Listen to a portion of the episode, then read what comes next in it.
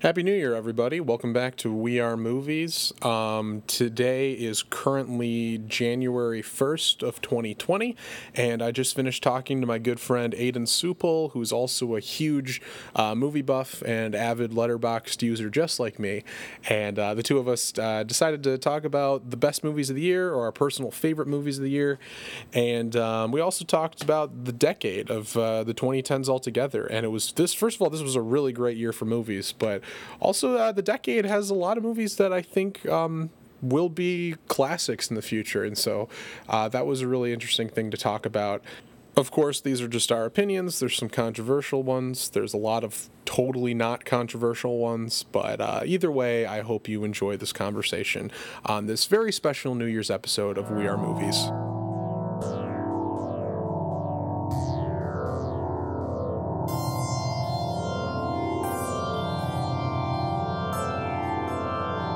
But no, yeah, the difficult thing is uh, so many of the best movies of the year get like a limited release in December, and then Oh you gotta see them in January. Yeah.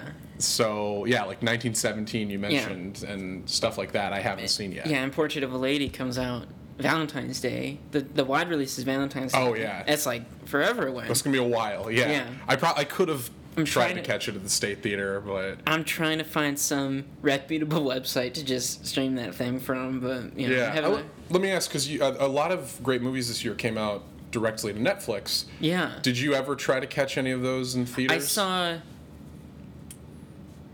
Um, I saw The Irishman. I made sure to see The Irishman there. You saw that in theaters? Yeah. Oh yeah, me too. And then I saw uh, El Camino there. nice. And the, yeah, I think that was. I didn't. Yeah, I didn't. I wa- I streamed. I've. Yeah, I streamed Marriage Story and and uh, Two Popes. But yeah, Okay. I haven't seen Two Popes yet. Two Pope. I, I, It's- wa- I want to see it. Uh, it looks. I, I, I just because I'm a huge Anthony Hopkins, and Yeah. Jonathan Pryce fan, Mm-hmm. Um, and it's the guy who did uh, City of uh, God. City of God. Yeah, I Yeah. love City of God. I yeah, I need to watch City of God. I that's kind of on like a list of movies I need to watch. But Two Two Popes was really, it was a it was a lot better than I thought it was gonna be because it was kind of it was, it was directed like a documentary, which I know kind of is what City of God is like that Yeah. feel to get the Yeah. documentary, but it's, it's got a really good script and both of them are really good. I think Okay. Jonathan Pryce is I mean incredible. Well, and he looks just like Oh my uh, Pope God. Francis too. Yeah. yeah. That it was his favorite movie of the year. Wait, Uh, really? Yeah, until he saw The Lighthouse. He Oh, said it was his favorite movie of the year, and so I watched it. It was on Shudder, and I have Shudder, and um, that was a very. Uh, that's a great movie just to watch without knowing anything about Mm-hmm. it, because the first forty minutes is like one unbroken shot, and it's its own. It's like a It's the story, and you think you know what's happening, but then once that shot ends, it becomes a completely different kind of movie, and you start to realize why there were so many weird things in the first half of the movie. And uh, so I really recommend One Cut of the Dead. That's the first movie I'll mention Yeah. today, because. Uh, but you um, you prepared some categories, right? And Oh, are we talking? Which are we talking about? The tens or the 19 first? Oh, I think we'll we'll talk about the year, and then we'll expand outwards and talk Yeah, about the, okay. the decade. So I have, I have, a, I just have, I have a couple. Because this was a great year for movies. Oh I my really god, it was, it really was. Yeah. And I like, like, um, I thought last year was okay. Like there were good movie, there were some pretty good movies last year. Yeah. But I think, and like, I think the la- I think 2017 was kind of like the last like great year for movies. Yeah. Because you had like Shape of Water. Moonlight. Yeah, that was Well, sorry, that was 2016. 2016. yeah. Uh, Shape of Water. Call three, by Your Name, Three billboards. out, Logan, like that kind of like yeah, that was like a really great year. And then last year was pretty good. Yeah. were, like, but Bohemian Rhapsody was nominated for Best Picture. For with one best editing. yeah. oh my god. But yeah, this year it was just like there's like all of them. Yeah. There's so many great. There's so many great movies. Yeah. Um, so I, I guess the the really broad, easy question to start off with, was: Did you did you have like a number one? Yeah. Or like movies tied for number one? Yeah. What was your easily easily I it was going it was Avengers for a long time just because it was like that theater experience was kind of like unlike anything Sure. ever and it was just kind of the Did you see it on opening night? Yep. Yep, and it was just everyone was excited and crying and all that stuff, and I was like, that's probably like my favorite theater experience, just because it was just everyone was just on the same wavelength, like and just loving it. But Yeah. number one for me easily was Parasite. Oh, yeah, just me too. incredible. I saw that and I was like really excited that we could talk about it. Yeah. because Uh, Paris. Did you see that uh, in the theaters? Did you see that? I saw it three times. Yeah, I saw it Uh, at the State Theater. Yeah, too. I saw it. Yeah, once at the State Theater and twice at NCG. Yeah. Oh, yeah. That movie just everything I want that I personally would want in a movie. It's like it's funny. It's really Mm-hmm. Yeah. funny. It's it's it's the funniest movie of the year. Yeah, I think undoubtedly. hysterical. It's It's also the uh, saddest movie of the It's year. It's sad. It's very suspenseful. Like Mm-hmm. uh, it's incredibly unpredictable, but not in like an intentionally subversive for the sake of it kind of way. It all makes sense Mm-hmm. Yeah. when twists happen, and then also when you rewatch it and you notice the foreshadowing that there is Oh, yeah. towards the twists is Yeah. really great. And also, uh, there's one scene in that that I think was like my favorite scene in any movie oh, this we? year. Can, are we talking about spoilers? no, no, it's not. Well, no, no. I'm well- just, I'll say this without spoilers. Okay, no spoilers. Um, it's basically the raining scene when they're going home in the rain. it's oh yeah, no, it's incredible. It's just it's gorgeous, and uh, I can't. I don't want to say anything else about this movie in terms of the plot because I think it's best to just go going blind. in blind Yeah. is like I did I, I avoided every trailer I could for this because I did I just didn't want to see anything because Mm-hmm. I just kind of wanted to go into it. And all the trailers were like, "Parasite starts as one thing and becomes another thing," and I'm like, "Oh, that's, really? Yeah, yeah." And I was like, "Oh, I have God. to just see this Thank without God. knowing anything." Okay, well, spoiler for anyone listening for like thirty seconds, but I just want to talk about. I think this I think this Brief movie- spoiler alert. Brief skip, spoiler. skip forward 30 seconds Yeah. or so. Okay. Just I think this movie's like perfect after watching it three times, and I think that what really cements this movie as incredible is there's this there's the moment where as I think the moment that really changes the tone of this movie, and it's one literally one shot is when the maid falls down the stairs and like breaks her neck. Oh yeah. I think up until then, you're like, whoa, this is like a really great movie, and then it's oh, it's weird, and then it's, like, kind oh, what's going? farcical. Yeah, it's farcical, and then it's what's going on, and even like after like the twist in the basement kind of happens. Yeah. you're like, it's still kind of funny, like the Yeah. And it's like they're like fighting over it, blah blah blah. Just as soon as she gets kicked down the stairs and her neck breaks, the movie changes it's, genre. It's right it's it's like one of the best moments in recent movies for Yeah. me. I just think like that is like a lot of people are like it doesn't mix tones well. I argue, nope, it hundred percent does. It Oh, yeah. establishes that like that is like everything's changed now. We had this kind of farce, and now it's like hardcore drama. Just Right. And I, I know it's not good to. I, I don't mean to generalize an entire country's Oh, yeah. films, but I've noticed in most most South Korean films Mm-hmm. I've seen, they mix genres really well like that. Especially Bong Joon Ho as a Yeah. director. If you've seen movies like The Host that he's done, I own it. I have not seen it. the the way he incorporates humor into movies that otherwise shouldn't have humor is Yeah. really great. And Yeah. uh, he's I think he's one of the most clever people at that. Um, But yeah, no, I can't recommend re- uh, recommend Parasite enough. Uh, I saw it a few months ago, and it's still my favorite movie of the year. Have you?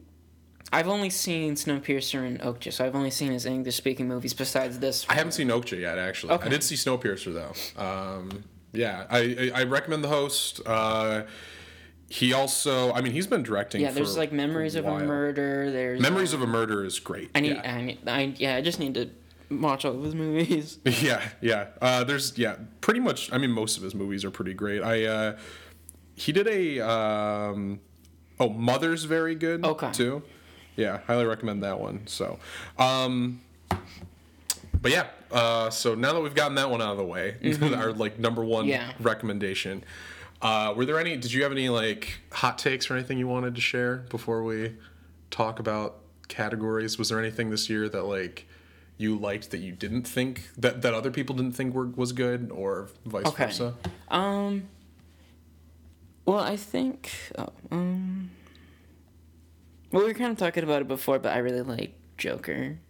Oh yeah. For yeah. whatever, I just think We know- talked about this off air, and then I was like, "Save it." Yeah, say let's save it. yeah. Um, I really Just to get the clicks, I need to make sure we talk about. Yeah, Joker. of course. It should be called Joker's the best movie of the year. What episode? Whatever. Um, there's a lot of movies that like. That was, I mean, a lot of people called Joker their favorite movie of the year. Regular people I know, uh, Mm-hmm. the the world's foremost film critic Jeremy Johns said it's his favorite movie of the you know year. what? I don't like Joker anymore. I mean, I I enjoyed Joker. Um, obviously the uh, Taxi Driver and King of Comedy Yeah. uh, resemblant. It- it's there a lot. Yeah. The movie's in, heavily inspired by those. I mean, it's it's pretty much worth it for the Joaquin Phoenix oh, performance alone. I'd say. Without him, the movie kind of stumbles. I think, but like his performance makes that Do you think that? what it is. Do you think he'll win? Because him and Adam Driver are the top. That's a good question. now. I mean, he gets it's the most talked about performance. It of the year. is, and he's been nominated like three times and has not won. Yeah. Is this is this his year? or Is he going to be getting close don't, it again? depends how how self conscious is the Academy where they're like we can't give the Joker two Oscars because like I think they. Heath, Heath Ledger won. I don't know. I don't think. I think it's just everyone's talking about it. There's so many Yeah. good. Like, the, do you know Nick Monday? Yeah, like, tweeted, used he's to be like- part of Screen Junkies. Yeah, right? he, he's like, I have three screeners of Joker. I think it's a little excessive at this point. yeah. I mean, he might win. I mean, he was definitely the most like It's gonna be down to those. he two. disappeared into his character more than most actors did this year. Um, but I mean, I'm one of those people. I don't really put that much that much uh, stock in the awards anymore. you know, because you get stuff like Bohemian Rhapsody winning Best Editing, and so it's Yeah. like. I, I don't consider that to be a metric of quality anymore. It's more Yeah. political now than Mm-hmm. anything. I, I still think I like um I think awards are int- I I get excited about awards because it's the time where like where movies and performances get to like live longer than they would Yeah. because it's like you win an Oscar like that's your leg you like that's part of the leg you're part of the Oscars legacy now Right, right. is like you know you probably wouldn't think about Darkest Hour after watching it but since Gary Oldman won it's like his performance and Right. therefore that movie is kind of like going down and that's a very positive way of looking at it. The the cynic in me Mm-hmm. Yes. looks at films like like 1917, for example, these Mm-hmm. movies that get a small release in December and then get the wide release in January, and they do that because they want the nominations they get to get more people to come see the movie in theaters, right? Yeah, I mean it's a genius So, it's a right. genius move. It's, it's American genius Sniper marketing. American Sniper. That's why a- all of the Oscar-y movies come out towards the very end of the year and then in January too, because then they can get that theater release crossing over with all the nominations coming out too. Mm-hmm. Um, which yeah, no, it's it's genius marketing and, and business, you know, there. But and plus you you get to fill what would otherwise be an awful month of January Right, where it's like yes. The Grudge, because January- crap yeah. like that and or and you'd get but you get Oscar movies now so you get a Hidden Life wide release and you get 1917 wide release and Yeah. you know. yeah, no, you're right. And um, I think what is what is a hidden life? You mentioned that a couple times now. What is is that a it's an it's Sounds, uh, sounds like a Terrence Malick movie or something. Oh, is it really? yeah, it's really a Terrence Malick it's movie. a Terrence Malick.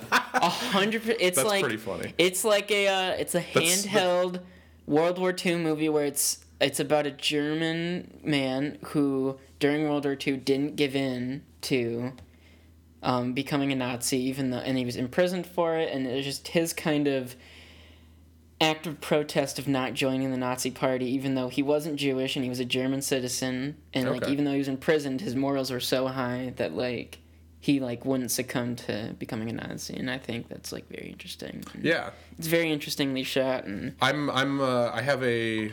Uh, I don't want to say love hate relationship. uh, I like some Terrence Malick movies, and I don't like some other ones. Uh-huh. But I, that, that that's an interesting story. So.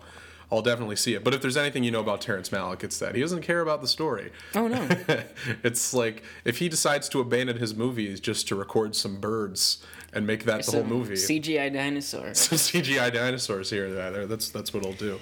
But um, you uh, brought in some topics, right? that Yep. You wanted to Okay. go over. What was the first? What's the first one that you wanted? Okay, um, 2019 specific or just Yeah. 10? Okay, Did you have any 2019 specific stuff? Let me see. Oh, well, I just have some. Yeah, I have some topics that like just we can talk about. Sure. So I, I wrote down that like 2019 was kind of an amalgamation of what the tens were for movies, and I have a couple points like um, so we've got this kind of like rise of indie movies going on right now with like A24 and Neon, Right. Just like Fox Searchlight. Fox Searchlight. Well, cause I mean I don't who knows what's going on with them right now, just because Yeah. of Disney. But like, You're like, is it indie still? if Disney it's owns not. them? I don't Right. think. Yeah, but um, so you got that, and then you've got um like MCU and Star Wars kind of taking over the tens, and then kind of coming to an end in that 2019. Oh yeah. Um, At least theatrically for now. for now, yeah, and then um the rise of popularity of foreign films like Parasite, Farewell, Portrait of a Lady. Yeah. Is the farewell a foreign film? That's It- a controversy. it's at um, right? Golden Globes. It's considered. It's that. nominated for foreign language, even though it's it's is- an I mean, American. it's in a foreign language. It's in a foreign language. and it's an American production, right? I think Yes, because it's Yeah. A twenty four. A twenty four, right? Okay, gotcha. Um, and then um, streaming platforms being taken seriously. So you've got Irishman, Two Popes, and Marriage Story being Right. front runners. Irishman, for, I think, was the most expensive Netflix production like two hundred million dollars. Right, because not only do you have the the paychecks of Robert De Niro, Yeah. and Al Pacino, and Joe Pesci, but like all of the de Well, I want to talk. I want to talk about that movie later because I think I think we could have a good conversation about it. But what I kind of wanted to talk about right now is non-traditional entertainment styles and formats being so great. Like I have here, like YouTube and um, things like Lonely Island's Bash Brothers and Oh. John Mulaney and the Sack Lunch Bunch Right. and like mini series like Watchmen and When They See Us. Like Yes, those are like considered some of the best things of the year, Yeah. and like they're not movies or TV, for the most part. Yeah. Do, Um, do you what do you think that's going to be a trend? Do you think like non-traditional, like formatted, like you know, two-hour movies and or like twenty to forty-minute TV episodes? Do you think those are going to become less and less? Like, uh, do you think other things like you know maybe a seventy-minute, you know, special like a seventy-minute like experimental music video or something, or like Yeah. Anima, like by um, what is it PTA, right? Yes. Yeah. Yeah. Yeah. no, I think I think that's totally uh, gonna happen because I mean, most of the creativity is leaving Hollywood, you know, and it's going to TV and stuff like that anyway. So. I mean, people, every artist just wants as much control of their thing as possible. So a lot of that, that means going through like these really niche channels, you know. So I, I think that's bound to happen. What about you? Does that, do you think so? I think I don't know. It's just like I think did you have, did you end up did have you have you seen um when they see us yet on Netflix? I haven't seen the it Ava yet, no. DuVernay. It's like one of the best. I've heard really good you know, things. it's it's a limited series. It's four episodes, but it's like one of the best pieces of media of the tens easily. Okay. And I think it was one of the if you if you call it a show, yeah. it's one of the best shows of all time. It was just it's truly incredible.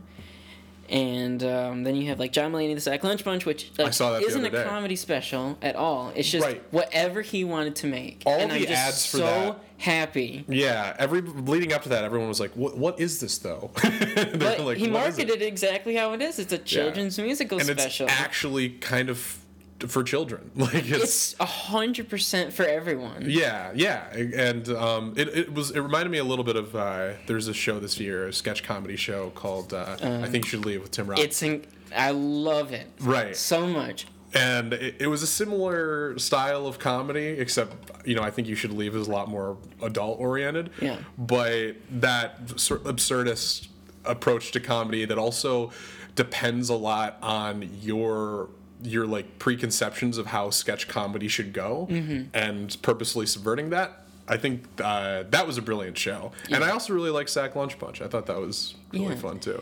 I it's I just I'm so excited that people and creators are just like companies are like I'm gonna give you some money, Yeah. do whatever you want, we'll release it. Yeah, Just make it however you want, make it as long as or as short as you want, do whatever you want, and we'll release it. Just just we trust you, just go do that. And I think that's like that's what I think almost every company should be doing. Is just letting people yeah. Take the financial risks. yeah. Right. And I Yeah. think it's understandable if like a company doesn't want to do something because it's like there it goes their finances. But I think once that it's given, just let them do what they want. And Yeah. if like if they go over or under budget, like that's their problem. Like you gave them that much, right. and it's like you know I don't know. I think that's And I mean, I'm there's excited. A, there's a lot of what instead you get a lot of now is if there's a popular low budget movie like um or maybe not even doesn't even have to be that popular, but like uh, you get Safety Not Guaranteed, directed by Colin Trevorrow. Yep. And then it's like, all right, Colin Trevorrow, take Jurassic Park and Star Wars and all these, and you just like throw them in way over their heads. You're like, there's no build up. It's like somebody, Red Letter Media made a joke where he was like, oh, the director of the Babadook made a new movie this year. He's like, was it the Fast and Furious? Was it like Hobbs and Shaw? Hobbs and Shaw too from Yeah. the director of the Babadook. like that's the kind of thing that happens and uh, people man. are forgetting the reasons the reason we liked that movie you know it's It's because they did what they wanted to right do. if the director of the babadook directs fast and furious 8 or nine or whatever. I think that yeah, the ninth one is Yeah, the next one. It's that's just just because you have a different person in the chair doesn't make that not a movie made Yeah. by Universal. It's Universal's movie. exactly yeah um, so i mean yeah I, I i'm grateful for companies like a24 and a24 has made bad movies i want to point Oh, this yeah. out they've made Oh, some yeah. crap that oftentimes isn't talked about like they kind of brush it under the rug pretty well but the fact that they ch- they take these these uh, risks and a lot of them work out you know Mm-hmm. i think a lot of companies should follow their their um, you know their model Yeah, they're they're my they're pr- like for a long time it was Pixar was my favorite studio. Then Pixar kind of went a little under, but I still Yeah. think and I, I want to talk about Toy Story four, but um I think A twenty four is just they're a brilliant company. They let people do what they want, Yeah. and you know even if a movie doesn't do well, I don't think they try and hide the fact that they made it, but they're like, remember Moonlight. Right. they're like, here's the good ones, and you know we have the mediocre ones, and I think Yeah. they're like they'll acknowledge that because they like make um, those mugs that have like all their it's they have a custom mug that you can have from all their movies, including like yeah they have a great store like an online Yeah. shop yeah But I think like they don't want to forget their movies, but they're like their main selling point is like remember these great ones. yeah Yeah, And they had some great movies this year too. Uh, Yeah. They did uh, The Lighthouse, yeah, which was maybe my second favorite movie of the year. yeah. Do you want to talk about that? Do you want to talk about The Lighthouse? Yeah, we sure. can talk about that. Yeah, yeah. Yeah. How'd you like? How'd you like The Lighthouse? I want to watch it a second time. I really Yeah. liked it. I like I really liked it, and I was like, wow, this is like really good. but I don't know if it's for me. Yeah. so I need to watch the second time. But um, I think it's just clear that like it's a movie that he wanted to make so bad. Oh yeah, Yeah. yeah. And you know whether that's a good or bad thing, I think. Uh, one another movie that came out this year, um, "The Man Who Killed Don Quixote," by Uh, Terry by Gilliam. Terry Gilliam, which I want to see. I haven't seen. It yet. is awful. It's It's awful? It's it's a movie that only he wanted to make right, that in a bad way. Right. Or it's just like he. He wanted to make that for a long time Oh, I, too. yeah, I know. That There's was- a documentary about when he tried to fake it first, but yeah, it was it was bad. It was Oh. like really bad, and it that was. makes me sad. But Adam Driver is really good in it. But we can talk about him later when we talk about Marriage Story. right. Um, Um, and uh, why do you think you loved The Lighthouse so much? I, I, I love the lighthouse. So part of it is it's reminiscent of other movies I love, like Eraserhead. Okay. Uh, these sort of, it's uh, uh, what do you say? Like it's a movie about very abstract and undefined dread. Like you know you're scared of something, but you don't know what it is. Mm-hmm. Yeah. The whole movie. Um, it's also kind of an absurdist comedy. Uh, It's the- also uh, It's not- homoerotic. it's a little homoerotic, but yeah, in terms of the comedy, it's definitely it's not above fart jokes. It's you know, Which is so weird. I don't know. It's and like, then, but yeah, it's super homoerotic. It's it's very. Um, I think there's so many ways to take the movie where it and it doesn't it doesn't. it- It's not overbearing with its message and what it's Mm-hmm. trying to say. It's you can take it as though Willem Dafoe and Robert Pattinson are the same person, Mm-hmm. and because you eventually you find out they're both they both have the same first name, and so it's like um and they can only tolerate each other when they're like drunk out of their minds Yeah. and so you can kind of take it as a character study in that way you can take it as like a coming coming of sexuality movie. You Yeah. can take it a lot of because a lot of it's about sexuality yeah Yeah. it's the the only movie i saw this year with a mermaid vagina in it um You didn't see Toy Story 4? that's a good one. I did see toy story 4 Yeah. actually. Um but yeah no the lighthouse is i think it's just one of the movies that i'm destined to rewatch the most out of this year and and the one of the movies that was this combination of like pure enjoyment but also understanding what I'm seeing is actually really great too. So it's it's really nice when you can have both of those things because sometimes you watch something that you know is great and you just appreciate it but you don't love it, and then there's stuff that you love but then you acknowledge it might be kind of trash, and so to to have like to equally love something and also know it's great is just really nice. Yeah. Um, and I think, well, I want to watch it again because I just think like I think it was it's such a shocking first viewing that I think everyone needs to watch it again. Even Mm. Of if they didn't yeah. like it the first time, Yeah. watch it again. I think you need to kind of have a clear vision of what's going on. Mm. But um, I after that I watched The Witch and I loved it. I actually Right. like I was very surprised, but I think that kind of. But looking now, it's like. Was that his like safe movie? he's like Right. that was his studio Witch- friendly movie that got him famous, and now he's Right. like, all right, I'm gonna make the shit I like. because I saw The Witch in theaters when that came out, and people. Mm-hmm. Uh, I think the first the first forty minutes, if you're a casual viewer, the first forty minutes can be kind of rough, you know. And I Oh, saw I didn't. people. I didn't feel that. No. Well, I, I think. yeah. Well, I mean, also, I, I don't know if we're casual viewers Oh, or no. but like, not. I, I saw a lot of people who walked in and they thought it was going to be like The Conjuring, and then they Mm-hmm. walked out within those forty minutes, and at once it ended, and I was like blown away by this movie. I was like, this, like. Very few movies can just like just pull me in and make me feel genuinely terrified that way and confused and all these things. And once it ended, this girl stood, stands up in front of me and goes like, "You know, I think I prefer jump scares." and I was that, like, that's, that's at least she's come to terms with her tastes, but like, you know, that's, that's just, just the dread. She's just like, I guess, I guess I'm a jump scare person. I I, think I guess. just realized I don't care for all this like artsy stuff. um, but yeah, I loved I, Eggers. Like, I'll Yeah. totally see the next any movie he does after I, this. I know you're a big horror movie person. I Yeah. think this was an incredible year for horror movies. yeah, you had Midsommar. Uh, which was I really loved. Um, Yeah. I really loved Hereditary, yes. and I really liked this movie, and I Yeah. think it's really good. I just I don't think it's one hundred percent for me. Sure. Have you seen the director's cut? of I haven't yet. No. It's got a scene that should have been in it. It's like it, it it like has one or two like one two three more scenes, and there's an incredible scene after um, they try and like. Is there a scene in the original where they try and like drown a little girl? No. Or, like they put weights on her and make have her drown? I don't think that happens. No. Oh I well, there's that. that. There's there's a scene that has that, and then like a really great scene between Danny and um, whatever his name was, but that really makes it about a relationship. I didn't Sure, get yeah. that from the first viewing, but from the second viewing, I'm like, oh, this is about a the end of a horrible relationship. Right, and I think that's one of the because I love Hereditary. I, I like I still love her- I think yeah. Hereditary is a more clear, concise movie and in its themes, and it's a little tighter. Yeah, but too. maybe because it's safer. It may it may yeah. be safer. I also think it was just more effective as a horror movie too. Yeah. Midsommar has a, it's a lot loftier. It's going after a lot more things. It is about a relationship. It's also kind of about grief. Mm-hmm. Yeah. Uh, and and so it's one of those things where I think the the the the theme stew of the movie is a little messier. Mm-hmm. Yeah. But it's still like what it might lack in that kind of like clear um, direction that it's trying to point you in.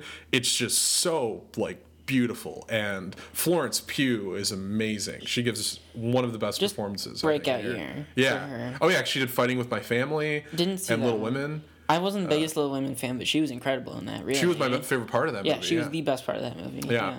Um, so yeah, great year for her, and yeah, I love. I mean, again, Ari Aster's like just like Eggers. Like I'll I'll see any movie that he does now after after these two. Yeah. Um, Um, also, a lot of similarities between Midsommar and uh, The Wicker Man, both the original Oh, and the. Nicolas Cage remake. Obviously, it's better than the Nicolas Cage remake of The Wicker Man. yeah. Um, what uh, there was a climax. Did you ever? See, did you? I didn't end see- up seeing Climax. No, I I, don't want to talk about it too much because it's like I want I want you to go in cold, but Yeah. it's it's it's probably my top five of the year. really Yeah. okay. And then um, I saw that it was pretty high on your list, and I'm really happy because a lot of people like the movie, but I think we both really really dig Us. Us. Oh yeah, yeah. Well, I wanted to mention because when you were talking about A twenty four, in a way, I really like. I'm not saying I like all their movies. In fact, I'd say most of their movies are bad. But I really like the model of Blumhouse as a company mm-hmm. because Yeah. they're very. They they they know. I mean, it works easier because they do horror, and horror is a really easy market to do low budget movies with. Yeah. But they pretty much just Jason Blum gives a movie to a director basically, Yeah. and so sometimes you get crap, sometimes you get Truth or Dare, sometimes you get the Black Christmas remake. Happy Death Day to you.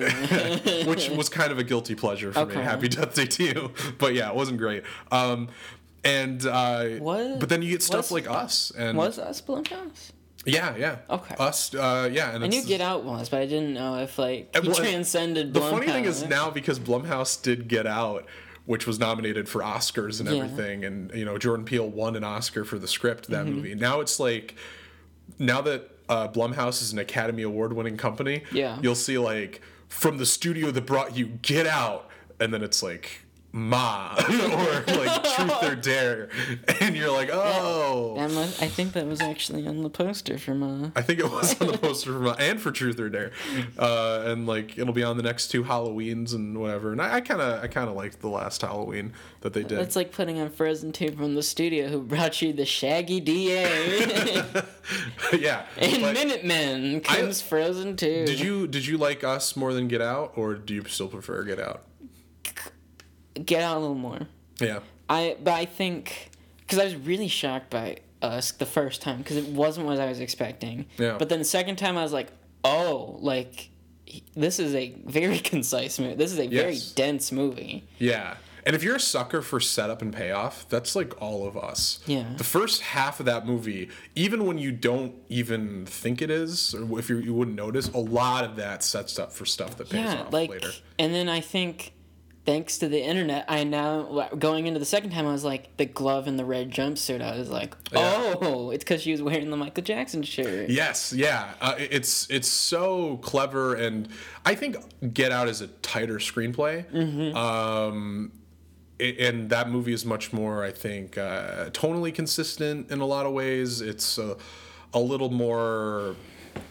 I, I, I don't know. I think it's it's what it's what the uh, I guess the snobs would call more prestige film. Yeah.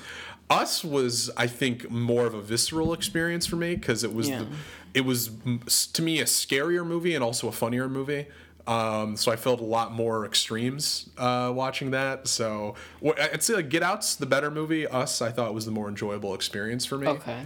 I was just more into it, and uh, there's a lot of just gr- it's it's a little more schlockier on purpose. It's more Mm-hmm. of like very indulging in all the genre cliches. And Lupita Oh, yeah. Nyong'o's amazing. She was she really like looking back at like what like with with this upcoming like award season and stuff i think um she gave the best leading pr- actress performance of the year and i think it was a pretty kind of weak year for leading actress led movies Yeah, you had like her and Scarlett Johansson. and really uh, uh not Re- renee zellweger i guess Yeah, I she's never the saw front that. runner and she, Saoirse it's a fine, Ronan. yeah, but it's like, but then you get to the actor and you're like talking about all these incredible performances. Really, Yes. but I think I What think we're saying is men are better than women in 2019. oh, Uh, no, don't No. don't. That's not the takeaway of this. Uh, I just want to make that clear. yeah, of course. But um, There's no underlining underlying sexism to this yeah, criticism. she was. I mean, she's legitimately incredible. And Yeah, and uh, it, and it was really in refreshing both too. roles actually, because everyone Yes. talks about her as Red. Yeah. Like the the even though isn't the regular version technically red because you know Yeah, the yeah, well, yeah. But but the, I mean, the main role she plays is still really very good. She does frantic very well. Uh, it reminded me of that like in like old 70s thrillers you like stuff like marathon man like dustin Uh-huh. hoffman at the end of that movie is just like sweating and and just like this like feral person Yeah. and most thrillers don't do that to their main characters Yeah. anymore and so she looks like by the end of the movie you're like oh she's been through hell Yeah, and even throughout the movie, on the second watch especially, you'll notice that she's not only in shock, but she's like, "Oh, I'm guilty. Like Right. I've done some shit. Like, Yes. oops, my sins are coming back to me right, right now." right it's it's yeah and, and it was also really refreshing too because she like her breakout role was 12 years a slave Mm-hmm. and she won the oscar for that and then It's so bad because they're like, "You've already won an Oscar," and it's like, no. and then the whole thing and then right after that she went into that like post oscar slump where she wasn't like i saw her in like uh, nonstop, the Liam Neeson Yeah. movie, which I think she might have filmed before that. But then she was in, you know, she's Maz Kanata in Star Wars, but But nobody. she's like, I mean, I mean, that's that's probably just a cool thing. yeah, it's Just like that nobody. it. a lot of people don't forget that she's in those, you Yeah. know. And then like, And then Black Panther came out. Black Panther. really revived her career. yeah, think. and uh, Everyone realized why they I like forgot. her. I forgot she was in Black Panther actually until you said that. But Yeah. yeah, no, no, she was good in Black Panther. Uh, but yeah, and then Us, I thought was her best performance since at least since Twelve Years a Slave. Maybe you maybe say all of all of Nonstop. them. It's the best performance since Nonstop. Yeah, her role as uh, flight attendant number two in Nonstop Yeah. was uh, really up there. but um, one of my I thought super underrated movies this year that I really loved. I I I don't like doing ranked lists because it's really weird going like, "Oh, this great thing is slightly better than this other great thing." But um I'd say like my third favorite movie this year was The Art of Self-Defense with Jesse Eisenberg. I want to talk about this so much. I- Okay. So you saw it. yes. Okay. I was like, no one's seen this movie. Yes. It's so good. Oh yeah, I saw it. At, I saw it a little early. I was at the Edinburgh Film Festival this past Okay. summer, and It was a, I it was where? that. The Edinburgh Film Festival. Where's that? Uh, uh, in um, Scotland. Um, and so I was studying there with some people, Uh-huh. and yeah, my friend and I went to see this because I was like, it seemed like the trailers seemed really funny and offbeat, Mm-hmm. and the movie was even better than I expected it, to It be. was it's the it was the biggest surprise of the year. yeah. Because I went into it just like First time director and writer too. Uh, for at least for a feature, I think. Yeah. Um, I think everyone for I think that movie really show everyone forgets about how incredible of an actor Jesse Eisenberg can be. Just because he's Yeah. a meme. He's a he's a meme. He's Lex Luthor. He's like all these weird roles. oh yeah, Lex Luthor kind of kind of sunk him a bit, didn't he? quirky. but then it's like now you're looking and everyone's making their top of the decade, and Social Network is at the top of a lot of them. A lot Right. of people think The Social Network's one of the best movies of the decade. Yeah. and he, he's the lead character in that, and he's Right. He's an incredible actor. Yeah, and his his super offbeat approach is so it works so well in the art of self Yeah. Mm-hmm. It's one of the funniest movies I saw this year. Like I was doubling over at some of the lines. There's stuff that's so like like when he's like, "What does he look like?" and he's like, "Well, he wears hats, but sometimes he doesn't wear hats." And that to me was like one of the funniest things I heard. And and it's also a great uh, message about toxic masculinity too Mm-hmm. in that movie. Um, in a way that's just it's like the movie takes place in like this absurdist universe where Yeah. everyone's a little off Yeah. and awkward and It's one of the best uses of world building this. Yes, no yeah. question because it's like I love movies where it's like it sets up that they're in a weird world Yeah. but it's they have such limited space they're like we're going to talk about like one area of this right you Even though want to know what the rest like- of this world's like yeah but I love movies that are like yeah the whole world's kind of like this but we're just going to figure on one guy going to a dojo like every day. Right. You're like the a lesser movie would just the weirder people would be like Jesse Eisenberg and then the the guy who runs the dojo, you know? Mm-hmm. And then it would be like, "Oh, everyone else is normal and they're like the straight men to these antics." But Yeah. instead they're like, "What if what if everything in this world's a little off?" And very it's like it feels like you're seeing it through the eyes of like of somebody who just has a strange perception of reality or a very simplified perception of reality. Uh-huh. Yeah. Uh, there's a great scene where these guys at work are all talk like it's the cool guys at work, and they're just talking about sex positions, and one of them's like doggy style. That's also a very good one, and that's like that's just it's so great. I can't recommend that movie enough. Like, I, I, odds are if you're listening to this, you haven't seen it, so you should see Uh, it. Art of Self Defense is about a guy who gets beat up, uh, and so he decides to kind of better his life and take uh, dojo or karate lessons just to like for self defense. Yes, and that's all you should know. It's written and directed by Riley Stearns, who I just looked up did do a movie in 2014 called Faults, starring Leland Orser. I did not see it, uh, but this is, I guess, probably yeah his biggest movie to date, and uh, I want to go back and see his other stuff now, and uh, I'll see anything he does after this because this movie was just so wonderful and so my kind of Yeah, movie too. it's like what is it? It's a wiener dog, right?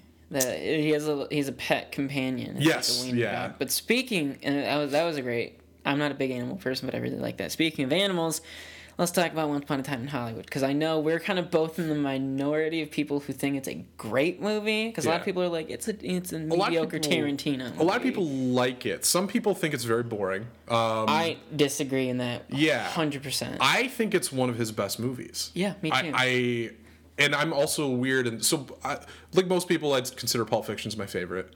Uh, I my second favorite out of all his movies is Jackie Brown. Okay. And so I, this that's movie, one I haven't seen. this movie feels like the closest thing to Jackie Brown he's done in a long time, which is like a very like mature movie where the characters are very insecure. They're not all badasses and they're not all Mm-hmm. Cool. They're like the character, the main character of this movie is like kind of pathetic. in Once Upon a Time in Once Upon a Time in Hollywood, yeah. is. I want to pose this question: Do you think it's his best performance? Leonardo DiCaprio. Yeah. Um, Because I think this year I've seen like a number of like movies that I needed to catch up on, like Right. Titanic and Wolf of Wall Street, and he's great in Wolf of Wall Street. yeah, he's great in that movie. When that movie came out, I actually thought that should have been the one he won for. he- I think I agree. I think he should have. Yeah, probably. Yeah, I would put that one a little bit above this one. I also, I mean, there's so many great movies. He's Yeah. just great in like The Departed and stuff like that. But, uh, I mean, there's a lot of he's. It's a very comical performance compared to what he's done before. It's so. He's so good in it. Yeah, and It's it's shocking. yeah, how yeah. good he is Also. Brad Pitt, very good in the movie. That Um, might be uh maybe like between that and like Tyler Durden are like his best performances. Yes, yeah, and, and it was really it was really cool to see him playing. Like he's a very likable character. He's very He's laid back. himself, basically. Yeah. Except, you know, maybe not as a father. Right. Um, he's Right. the Brad Pitt that we see. Yeah, exactly. You're just like, oh, he's so cool. And there's so many. I mean, the movie is the closest thing to like a Richard Linklater movie that he's done. it's very. I'd say that's a really good way to look at it. it's because there's really not much of a plot. It's mostly a day in the life movie, besides some other, besides the third act, Yeah. uh, which is amazing on its own. But yeah, most of it's just what Tarantino would call a hangout movie, and it's a character study. I think it's really funny. It's Yeah. Mm-hmm. it's movie. It's one of his most overt comedies out of all of his movies. There's a lot of like Family Guy esque cutaway gags Yeah. and stuff like that. But there's it works. Yeah. It's so weird. there's a lot of really great, funny cameos. Like uh, Al Pacino's in it, Kurt Russell's in it, Bruce Dern. Bruce Dern, Even though it's supposed to be um Burt Reynolds. Burt Reynolds, yeah, yeah, They had to. He wasn't. He passed away right before they started. Have you filming. seen the James Marsden deleted scene? Yes, James Marsden good? played. Bur- It was very brief. Oh, It was like a fake advertisement, and then he played uh, um, Burt Reynolds, and then they also cut Walton Goggins from the movie. He had like a voiceover role, and then they cut Tim Roth from the movie too. Um, Oh, which how dare he. If you see in the credits, there's a section called. Uh, I think it's called The Gang, and it's all of like the Tarantino regulars. So it's Yeah. like Kurt Russell, Zoe Bell, Michael Madsen, and then it says Tim Roth, and then in parentheses cut because he wasn't he didn't make the final cut of the movie. Do you think that was just a joke? Do you think maybe, or do you No, he, think he, that, oh, he was actually cut? apparently he actually did film a scene from the movie that was cut. Yeah, uh, which so far as of now we have not seen yet, but maybe he might do he might do like a Hateful Eight and do like a extended miniseries edition of it. So. Um, but yeah, I, I I mean, there's so much, so many things you can take away from that movie too, and what it's saying about duality, Yeah. uh, Friendship. friendship. Um, there's obviously he's saying a lot about the changing of Hollywood and our move towards like cynicism. Yeah. And how, he, and he also, it's his sort of ode to has been character actors and how he wishes these two worlds of like the has-beens and the new Hollywood just could like come together and make amends, you know? I it's it's a really uh, one of his most like mature movies, I think, in a long time. It's it's really a love letter to like a lot of his actors that he works with. Right, because if you look at his career and all of the He works with a lot of character actors. yeah, and a lot of people who may have been a star and weren't anymore, like John Travolta, David Carradine, a lot of these guys, and Uma so Thurman. Uma Thurman, um, a, lot of, and so um, the character of Rick Dalton in the movie, Leonardo DiCaprio's character is. Uh, he's basically the kind of actor that Tarantino resurrected careers Yeah. for in his life, uh, and so that was I thought it was like him at his most meta. Also, there's a lot of female bare feet in the movie, but they're like dirty bare feet. Yeah. it felt like that was him That- commenting yeah, that on was him. That was. I, I think maybe that was just for him. Maybe. Maybe it was just for him. Yeah. I I love. How, I I just now imagine Tim Roth just watching this movie and he's like, "I've been cut, but the feet are in it," or something like that. yeah. Um, What like- do you do you think that the two big criticisms of, of this movie are like the use or like lack thereof of um of Sharon Tate and the uh, Bruce Lee stuff? Do you think that's valid? um, so there, there's a couple ways. Which I think I think that's kind of crutched this movie a little. Right. It's now that everyone's So the just use, like, yeah. So I think the use of Sharon Tate. I think people wouldn't talk about it as much if Margot Robbie didn't play her. really? Uh, I think if she, I, I don't think Oh, people it'd been would, like just some like no name kind of like Right. character. I think if people weren't, a, people wouldn't be as upset about her lack of a role in the movie if it wasn't for the fact that Margot Robbie played the role and they highly publicized the fact that she was in the movie, Mm-hmm. so people had higher expectations. that might be a marketing issue. Right. And the movie obviously super plays on your expectations of real history and what happens to Sharon Tate. So a lot of her character building in the movie, which in the, if the movie in a vacuum seems very strange because she gets a lot of character building that doesn't amount to anything. Yeah. But also her character doesn't have much dialogue and stuff like Yeah. that. So I think if it was a less famous actress, if it was somebody who we knew wasn't, uh, who we didn't know was as talented as Margot Robbie, Yeah. um, I think more people would let it slide. But it does seem like a very strange decision, and Yeah. um, and that's one thing about the movie is like there's a lot of little strange decisions where I'm like, I know it's not lazy because Tarantino doesn't, he's not that much of a lazy writer, but there's a lot of things in that movie like when Steve McQueen delivers a lot of exposition, and you're like, I get it because you got a guy who looks like Steve McQueen to be in the movie, and that's cool, but like, I why? oh, it's it's what's his, it's uh Damian. What's his name from a band of Damian, yeah, Damian. Uh, something. I, I know who you're talking about. Yeah. Yeah, he's also in uh, uh, Billions. I think. Okay, Yeah. Um, And then the Bruce Lee thing, which yeah. I'll, I think I don't know. I think it's I think it's complex. I just Yeah. think It depends. There's a lot of ways to look at because I know Tarantino's a big fan of Bruce Lee. Yeah. And obviously he's paid homage to him so many times in his other movies. I think the fact that because everyone's just like you paint him as an asshole. Well, everyone in this movie is kind of painted as an asshole douchebag, and it's just like Yeah. just because he's real, But it like maybe hurts more. Yeah, one thing I noticed about the movie is they intentionally portray Bruce Lee as his characters were. Yeah. So one thing about Bruce Lee is in real life, from what I understand, he didn't like the whoa, he didn't make Yeah. those noises. A lot of those were dubbed in later. Yeah. And so I was seeing it as though the, obviously the movie's like a fantasy and like a farce. Mm-hmm. Yeah. And so to portray Bruce Lee as the media knows him from his characters Yeah. felt very intentional. And also you can see the scene in a way of uh, it's Cliff Booth's recollection of what happened.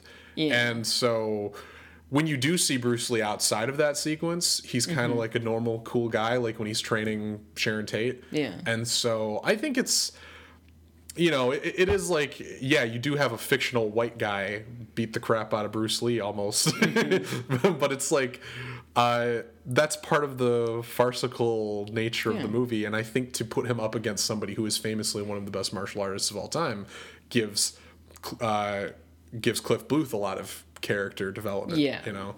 And I, I don't think that devalues the the Lee family criticism of it. Right. Because I know his, uh, His daughter daughter, was really had upset a lot with of it. issues with it. Yeah. And I think you know it's like you know however she wants to interpret it, and uh, you know that's perfectly fine or whatever. Yeah, but that's I, to- I- it's totally valid for her to Yeah. be. I understand if you're it's sitting in a movie a little, theater, It's a little offensive, but I don't think I don't think it was done with malice. right? And in I a mean- way, the Bruce Lee character is different from Bruce Lee as a man. Yeah. and it, it almost it belongs to the public in a way that Bruce Lee as a man doesn't. You know Yeah. what I mean? It's Yeah. It's like Mickey Mouse. Like, and I understand Bruce Lee is a real person, and Yeah. he's uh, and he was a real person. Uh, but his portrayal in the movie is obviously so overtly what he, he was fictionalized to be, you know. Mm-hmm. So I, I didn't take too much issue with it, but at the same time, I totally get why his family would be upset about it. You know, it's just kind of one of those like you you get offended or you don't. either either way isn't wrong. so, um, but yeah, I love that movie. Um, This was a, um, and apparently he'll have one more left. I guess. Um, Yeah. That's what he's doing. I so. think I don't. I think I think Tarantino. I think he's a he's a dumbass. I think I legitimately think he doesn't know how to market himself. I think he knows how to market. And I think he knows how to make movies, how to make the movies he wants. I don't think he knows how to um, just like uh, be good at doing PR. I don't think. Yeah, maybe not. Because he's like, oh well, uh, uh, well, Bruce Lee was actually kind of an asshole in real life. And it's like, oh, you're kind of digging yourself into a hole yeah, right yeah, it's like just to like yeah. That's one thing is his ego really gets in the way of him being uh, Yeah. reasonable sometimes. he's he's a hard person to really sometimes it's really really like- fun. Sometimes yeah. I really respect because sometimes like the censoring thing from the early 2000s. Oh yeah, when he's like, it's like when she's like, why the need for such violence? And he's like, cause it's so much fun, Jan. Get it? It's like it's such a great moment. Um, yeah. but one, uh, one of my favorite movies this year to pivot from that. Um, uh, you, you you you saw Marriage Story, right? You mentioned, yeah. Did you like Marriage Story? Yeah, I, I did like it. I think actually one of the best parts of the movie was the thing that most people don't like about the movie, which is the score. Oh, I yeah. love the score. a Well, because I'm a big I'm a big Randy Newman fan. I really like. I'm a big Pixar fan, and so it was like Right. I think it's such an interesting like kind of dichotomy to have like this really kind of just this tearing apart of a marriage mixed with like the score of like a Pixar movie. Right. Yeah. And it's like so unique and it's like I think it's so it's it's purposeful, which I think cuz you know, no Bang Baumbach is a big enough filmmaker that he could have gotten most a lot a number of people to do the score, but I think it was very intentional Yeah. to get Randy Newman to do it. Um, and that just one of the best screenplays of the year. I thought. It's, I'm- Easily. I'm, a big. I'm a Noah Baumbach fan, and I think it might be my favorite movie of his so far. I liked Meyer, er, Meyerowitz is story. great. Yeah, Meyerowitz Stories is really great too. Um, Doctor Sleep came out this year, which was Wait, I think big surprise. Yeah. I, I did you read the did you read that book? I know you've read The Shining. Have you read Doctor Sleep itself? I, I read Doctor Sleep Okay. when it came out, so I haven't read it since then. I, I I know a lot of the changes they made that they had to make because it's a sequel to the Kubrick Yeah. movie. Mike Um, Flanagan really, just it's so awful that this movie, like tanked. I think you can Yeah. say it tanked Yeah, because I think he's pro- I he's probably one of the best horror directors out there. yeah. like I, mainstream I horror like pretty much. I haven't seen Hill House yet, which I know is like his Yeah. magnum opus. Yeah, Um, but loved Gerald's game. Uh, really liked Hush. Oculus. Oculus I liked. I was the one person standing Oculus when it came out. I was like Mm-hmm. telling all my friends and they were like, "Oh, shut up. That movie sucks." And I was like, "No, guys, it was great." So, yeah, I'll, I'll see I'll see um uh, uh Haunting of Hill House eventually and I'll pretty much see any other movie he makes. But yeah, Ewan McGregor was great in that movie. The girl was really incredible. That's Yeah, a, the- that's a hard role to. Yeah. she do. was good. I mean, the movie's de- obviously has flaws, and to try to compare it to Kubrick is silly. You know, to The, like, to compare it is, but I think it's a great companion. it is a great companion, and you do feel it feels. It feels like it's the same universe to me. Like I feel like I'm watching a sequel. he was given the hardest task in the world, which Yeah. was to expand, like to tell King's story, but he's he's this crutch of the Kubrick movie Yeah. to relate to that. Yeah. There's a lot of great weird dreamy imagery too and and the way they use fan service I think is really clever and it's very Yeah. earned because you sit through almost 2 hours of original story and you get invested in the story and then when all the fan service comes in it feels like you've earned it. Yeah. By the time you get to the overlook you're like, "Oh, yeah, it's it's time for this." And I'm already I'm already invested in what's happening. Yeah. It wasn't like Rogue One or something Yeah, where the whole ma- movie is yeah, just it made a hunt, and I think the big shocking moment was obviously in the in the bar, Yeah. which yeah. like, you know, it that didn't of course it didn't happen in the book because you know the Overlook was it didn't exist Right. in the book, but that was great. that moment was like if we're gonna go if like since we're in the shining thing and Yeah. since the overlook is still there that's the perfect moment yeah. it's really one of the best it's one of the best scenes of the year i like i Right. really like it and it's like so as you said it's earned Right. really. And there were a lot of moments in that where that scene included where they developed Jack Torrance as a character in ways that Yeah. I hadn't that he hadn't been developed in the original movie. Like there's a scene in AA when he talks about how Jack Torrance had tr- his dad had tried to go to AA before, mm-hmm. and it makes you recontextualize The Shining a little bit, and you see Jack Yeah. as a guy who maybe did try to make efforts to be better. Which because in the the movie bo- in the book, he did. in the book it's a lot more clear. In the book he's a good man who goes insane well good a good, yeah. good good is a man who's at least He's trying. to be trying, yeah. And then in The Shining, trying- it seems like he might kind of be insane. horrible person The beginning of the whole movie. Yeah. yeah um, So I thought that was it did a really yeah it did a great job as a fan of Stephen King and of Stanley Kubrick the way that they uh, married those two things, I thought was Mm-hmm. really clever. Ewan is just he's one of those actors that just is like he's popping up in these things and he's always great in them and Yeah. it's just you know everyone's just like are you Obi Wan now and he's like I'm doing I'm doing all this other stuff. So are you gonna play Obi Wan again? It's like I've I've had an entire career since then. yeah, like a bunch Yeah. of great movies. Yeah, but yeah. yeah. I guess I'll do Obi Wan. But now he's doing Obi Wan again, so Which should uh, be cool, I yeah, think. I'm looking Yeah. forward to that. You know, it should be fun. Um, how how many how many do you want to talk? Is there anything you want to talk about before we get to? I have like Um, so a couple underrated movies. I saw Paddleton on Netflix. I, I thought not- that was did not see very that. good. Um, Rocket Man. Plus, Rocketman was okay. I, I really dug it, and I Yeah. I legitimate I think it's I know it's not the most popular opinion, but I legit, I think that Taron Egerton gave the best performance of the year.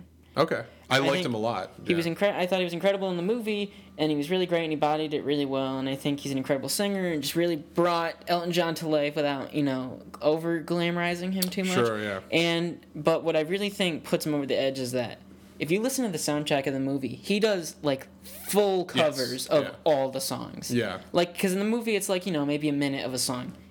Soundtrack has everything. Like Yeah. he does like twenty something full covers of the song. And I just think it's so sad that Rami Malek won last year, and that's good. That's the crutch Well, and year. that's the thing is, uh, I enjoyed Rocket Man. I, the stuff I enjoyed about it was what it did differently. I liked that it was a musical and not just a basic. Biopic, biopic. yeah. The only thing is, like outside of it being music, a musical, it is kind of a basic biopic. Yeah. Um, and I, I've had this problem for a long time where I think we need to throw out the biopic structure that we've been using. Yeah. That was the biggest problem. My favorite review of Bohemian Rhapsody was like, I can't believe they took Walk Hard, the Dewey Cox story, and threw out all the jokes.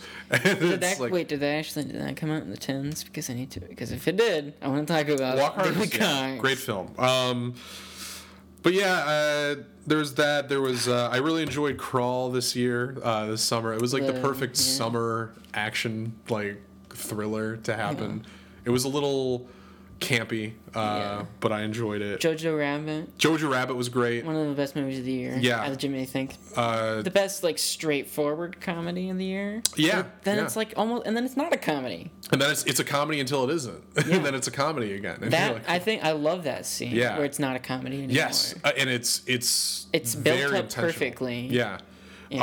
Um, Great movie. Booksmart- Incredible performance, really. Yes. Yeah. Um, Booksmart I really liked. It was a great comedy. I had year, problems with Booksmart just because I saw it the day before I graduated. Like I saw it like Oh. the, the opening night, which was the night before I graduated, Okay. or um, the last day of my high school, and so it was like I was living that. Like I was Sure, like yeah. I was having my last day of high school. Yeah. and I was like, I don't really like when I don't know. I just was like, this doesn't represent what I went through at all. I, I don't really like the stereotypes that it really kind of portrayed. I thought the two of them were really good. I was just like, Mm-hmm. this is just a very weird look at the exact same experience that I had, Yeah. but just like not at all. Like it's like what we kind of joke about. Like it felt like a boomer was writing it a little at parts, Right. But it's like Olivia Wilde, even though like I mean she's older. Like she's definitely She's like thirty, some, right? she's in like oh like probably mid thirties, late thirties or whatever. Yeah. But it was just like I don't know. I think they needed a, a very like a younger filmmaker to make that movie, and it would have felt. Maybe. I mean, I I thought it was very in touch with how we talk and act. Yeah, I, I Um, can understand that, but like a lot of the stereotypes, like parties and like theater kids, and like a lot of that was pretty. The cringy. stereotypes were very. The theater kids especially were very extreme. But at the same time, I did theater in high school, and I have met those stereotypes. Like they're stereotypes, but they do exist. Okay. um, but yeah, no, it's They're it's definitely yeah. a farce a bit. Okay. and it, it was basically like a female super bad in a way. I thought. yeah, I get that.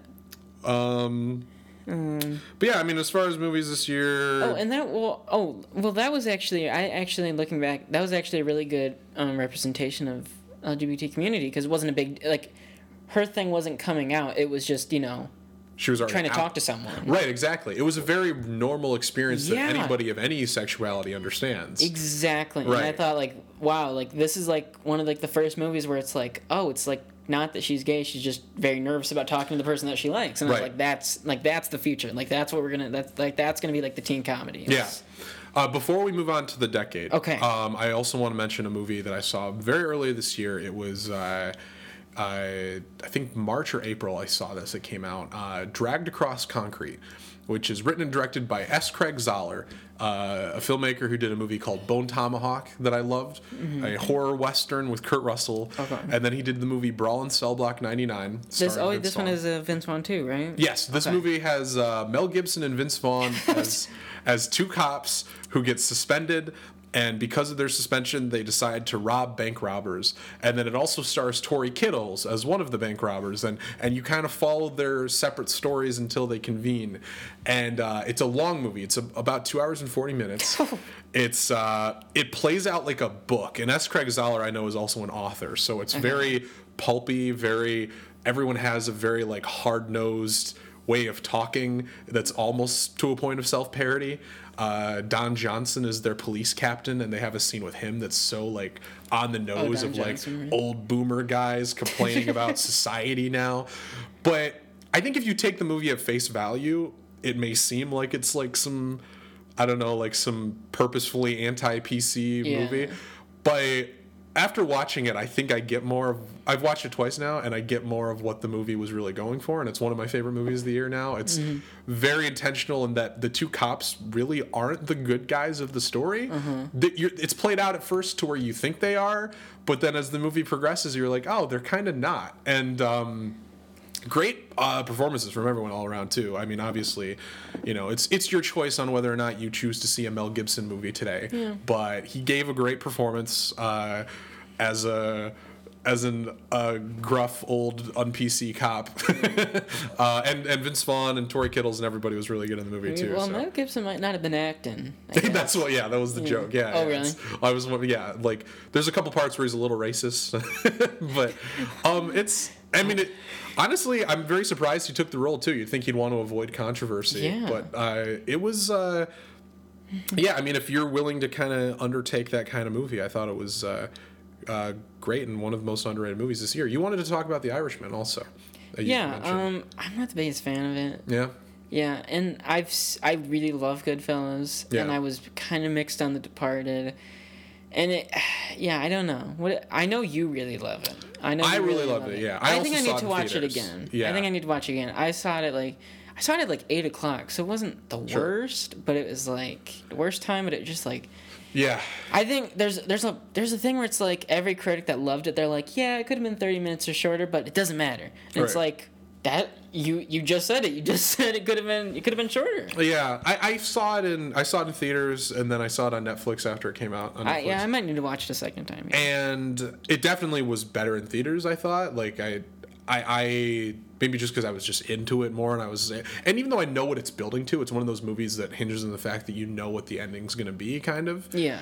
There's a lot of things I really appreciated about it. I thought um, uh, Scorsese, I really like the way the movie is shot to where the the scenes that are kind of modern day are shot like a modern movie. There's a lot of handheld. Yeah. The colors are a lot more washed out.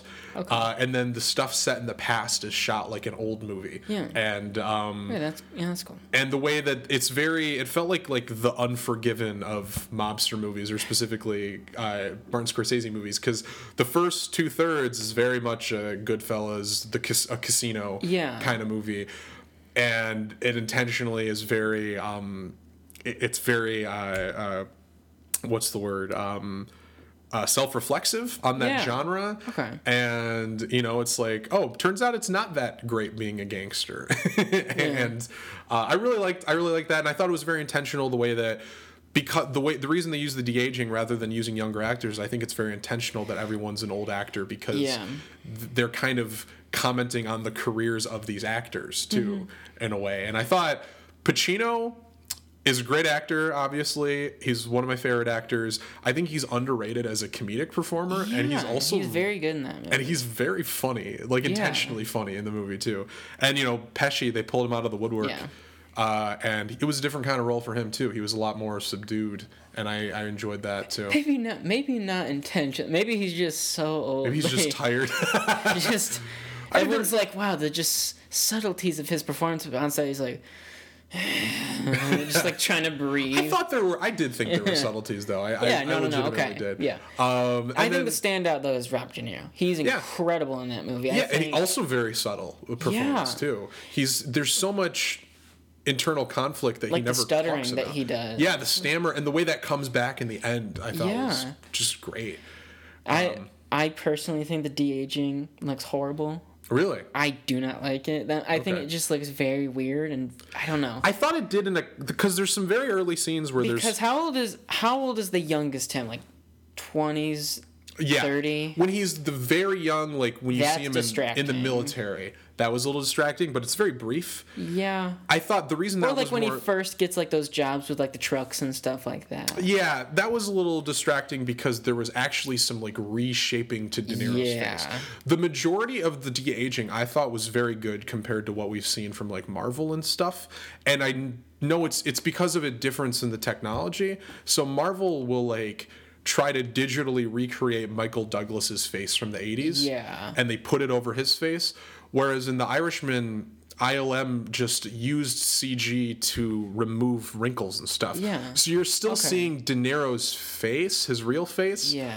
And it's not De Niro as he looked in the 80s. It's more Okay. like De Niro, it's this guy now, but younger, kind Yeah, of. okay. Which I thought looked much better, but also. I don't know. Maybe I've, I have worse eyes. I think- but I well, that was the big thing. The eyes. I did not like the eyes. I thought they were very distracting. Took me I didn't even notice the eyes. The blue eyes. No. That yeah, that was just for me it was like that's distracting. Like, and I thought it was gonna be like, oh, he's Tommy Blue Eyes or something like that. Isn't that? It was. It was probably just a. I Mm-hmm. Didn't even know there were yeah. fake blue eyes. That's Oh really? yeah, that's pretty Oh, bad. yeah. I didn't notice. Okay. But um, well, I mean, to talk about the de aging thing, I still, I still really think that like the first big thing that we saw was Robert Downey Jr. in Civil War. Mm-hmm. That was great. I legitimately think that's a really good effect. It was pretty good. Um, Michael Douglas and Ant Man, I thought was bad. Yeah. Oh, okay. Uh, Yeah. also in Endgame, makes sense. it was kind of bad. Yep. makes sense. Samuel Jackson was okay in Captain Marvel. yeah, that was actually pretty good. He, yeah. yeah. It's only same thing in The Irishman. You only notice he's old when sometimes his body has to do certain things, and you're like, oh, like when De Niro beats up that guy in the street, you're like, oh, that yeah, that's a seventy something year old man. Yep. Okay. Um, and so, okay, before we go into the tens, just really quick, Yeah. just watch Knives Out. Go, Knives Out Go was see. Knives Out. Yes. go see Knives Out. if you 20, I've, Knives I've Out. said this before. 2019 will be the year remembered as when Rian Johnson got the last laugh because Knives Out was a huge hit yeah. critically and everything. Rise of Skywalker, not as much. Yeah, that was I that also, was that was kind of the Red Letter Media. They made the perfect video on that. they was- covered it pretty well, yeah. It, it was yeah. no, And I, I've got a new I've got a video coming soon of, or I have a video. I have a podcast coming soon where I think we'll talk about all things Star Wars, just so I can get it over with. Yeah. And I'll talk about all my complete opinions about all these movies. Uh, and I- Mandalorian or no? and Mandalorian, yeah, and I have I have some mixed feelings on Rise of Skywalker, uh, but um, yeah, Yeah. Knives Out was great. I've always been a Rian Johnson fan, Yeah. and um, I yeah. Yeah, that that's a wonderful movie. Are- I know you didn't love it, but I love Dolomite is my name. Um, I just need to. I I've been I've been meaning to give it a second. maybe, yeah, maybe you need to give it a second I chance. well, I just kind of got bored, but I think I want to give it a second. chance. It's not a super well directed movie. It's a very That standard. might have been what was really taking me. that's out. one problem. It's a very standard looking movie, and uh, I think if there, there's a couple moments in it where I really liked uh, some things he does with the camera. I really would have loved if he directed it. If Eddie Murphy directed. it. Yeah, I don't know if he's directed before. I don't think so, but I, I think loved oh Eddie Murphy. it- I thought it was like his comeback performance. I thought he was amazing. Uh, the script was very good too. I really liked a lot of the Mm-hmm. dialogue and the way. Also, I'm familiar a lot with Rudy Ray Moore and his That career. probably yeah, that probably definitely helped that. But yeah, Yeah. I think I don't think I was in the right mood to watch. Wesley that, so- Snipes too. Is all wonder. You probably didn't even get to his part. In the I think I barely got to his Okay. part. I yeah, think, yeah. he's very fun. Uh, do you want to move on to the 2010s? Yeah, yeah. So yeah, it's the end of a decade, um, and all in all, there was a lot. I was looking back on the decade, and there's stuff that came out this decade that I think a lot of them are going to be classics in the long run. Yeah. No, I I agree. Yeah, Moonlight. That was one Um, Yes. that sticks out. Yeah. Uh, did you? So you had some specific topics about yeah, the decade, yeah, right? Um, and I okay, so I know that like you're like really big. I mean, you're obviously a very big comic guy. Yeah. So I get one of the questions that I wrote down was like, what do you think are going to be like the comedy, like the comedy or the comedies of the decade? Like, Yeah. we look at the '80s and we think like Ghostbusters and Ferris Bueller, like those are like the comedies of that era. Right. You have like '90s. You have like Clueless and Truman Show. You got Right. O's. You got Anchorman, Superbad. Like, what do you think the tens? Like, people are gonna look back and be like, these were the comedies of the tens. Yeah. So I wrote down some. Um, I think some of the. Uh, so Twenty One Jump Street. I think is one. Okay. We'll yeah, I forgot about that. Yeah. talk about for a long time. Um, a lot of stuff like from like the Seth Rogen crew, like uh, This Is the This is the End, end. maybe? I wrote down. Um, I also thought. Uh, what is it? Oh, I mean, I don't know if they're quite the same. They, they might be a little higher up. They might be a little more ele- ele- elevated than your regular comedy. But I think pretty much all of Edgar Wright's movies are going to be Okay. Yeah. No. in the That's future. yeah. No. That's I think Scott Pilgrim for sure. Yeah, Uh, Baby Driver to a certain that's extent. probably my favorite movie of the decade. Baby Driver. Oh, Scott Pilgrim. Oh, Scott Pilgrim. Yeah. Oh, yeah, yeah, definitely one of my favorites of the decade. Yeah. Mm-hmm. Um, did a podcast on Scott Pilgrim f- quite a few episodes ago. Uh, it was great. Um, but um, yeah, no, I think those are. There's a couple. Of, oh, I also wrote down the other guys with uh, Will Ferrell and Mark Wahlberg. Hmm. I still people maybe it's just people my age, but people still quote that Yeah. movie like it's No, a no, classic yeah. movie. Yeah. Did you have any? that- I, well, I- I think it's just I think it's hard to look. I think it's hard to Yeah. do this because it's like we're obviously fresh off of them, and so it's Yeah. hard to think about that. Um, well, I wrote this as also I wrote this down, and I because I also want to talk about it as like what movies will be like a cult classic in the future. Yes, I really I think like Pop that. Star.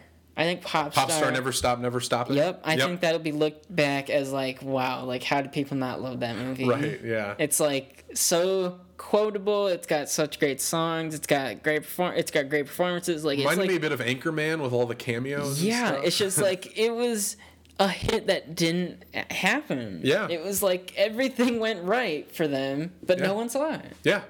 Uh, it, well, and that's kind of the. I love. I tend to love cult classics. Like Yeah. cult movies are what I'm just drawn to more as a person, and it's it's hard. Nobody sets out to make a cult movie because Yeah. a cult movie just means it doesn't do well, and then people like it more in retrospect. Yeah, Right. but I mean, there are people that try to make cult movies that Yeah. like no, Th- They try to capture like a John Carpenter movie today, like, or like a. Sharknado or something Oh like yeah, that. something like just crap that's totally Garbage, yeah. uninspired. Um, uh, so Blade Runner twenty forty nine, I think is. I mean, that was a movie that kind of bombed at the box Yeah. office, and I don't think they even expected it to do well, because Yeah. Blade Runner itself was also a cult movie, kind of too. And uh, I mean, that's a movie that pretty much everyone who's seen it loves, and I think that'll go down in That's history. That's like the, probably the biggest movie from the tens that I missed. But I, Oh, you re- I really like Blade Yeah. Runner, so Yeah. I don't even know Oh, why I you love seen it. 2049 then? I thought it was even like I kind of like it more than the original Blade Runner, which I know might be Mm. blasphemy, but And I know it's so crazy. I'm just like it's so crazy that like that movie bombs, and then they're like, "Hey, you want to do another big movie?" Right, Dune? Villeneuve?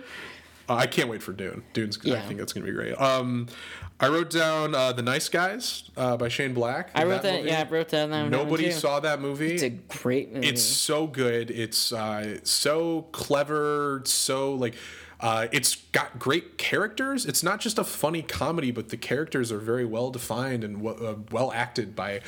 Uh, Russell Crowe and Ryan Gosling, who are like actual actors, and uh, Shane Black's script is just—it's just one of his best Mm-hmm. too. I think. I wrote down Logan Lucky.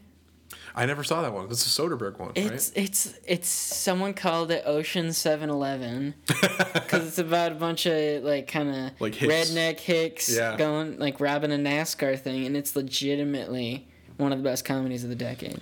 Um, I, I also I wrote down Under the Skin. Did you ever see Under the Skin with Scarlett Johansson? I haven't seen that. No. That was I think that'll be studied in film classes for a long time. Um, Yeah.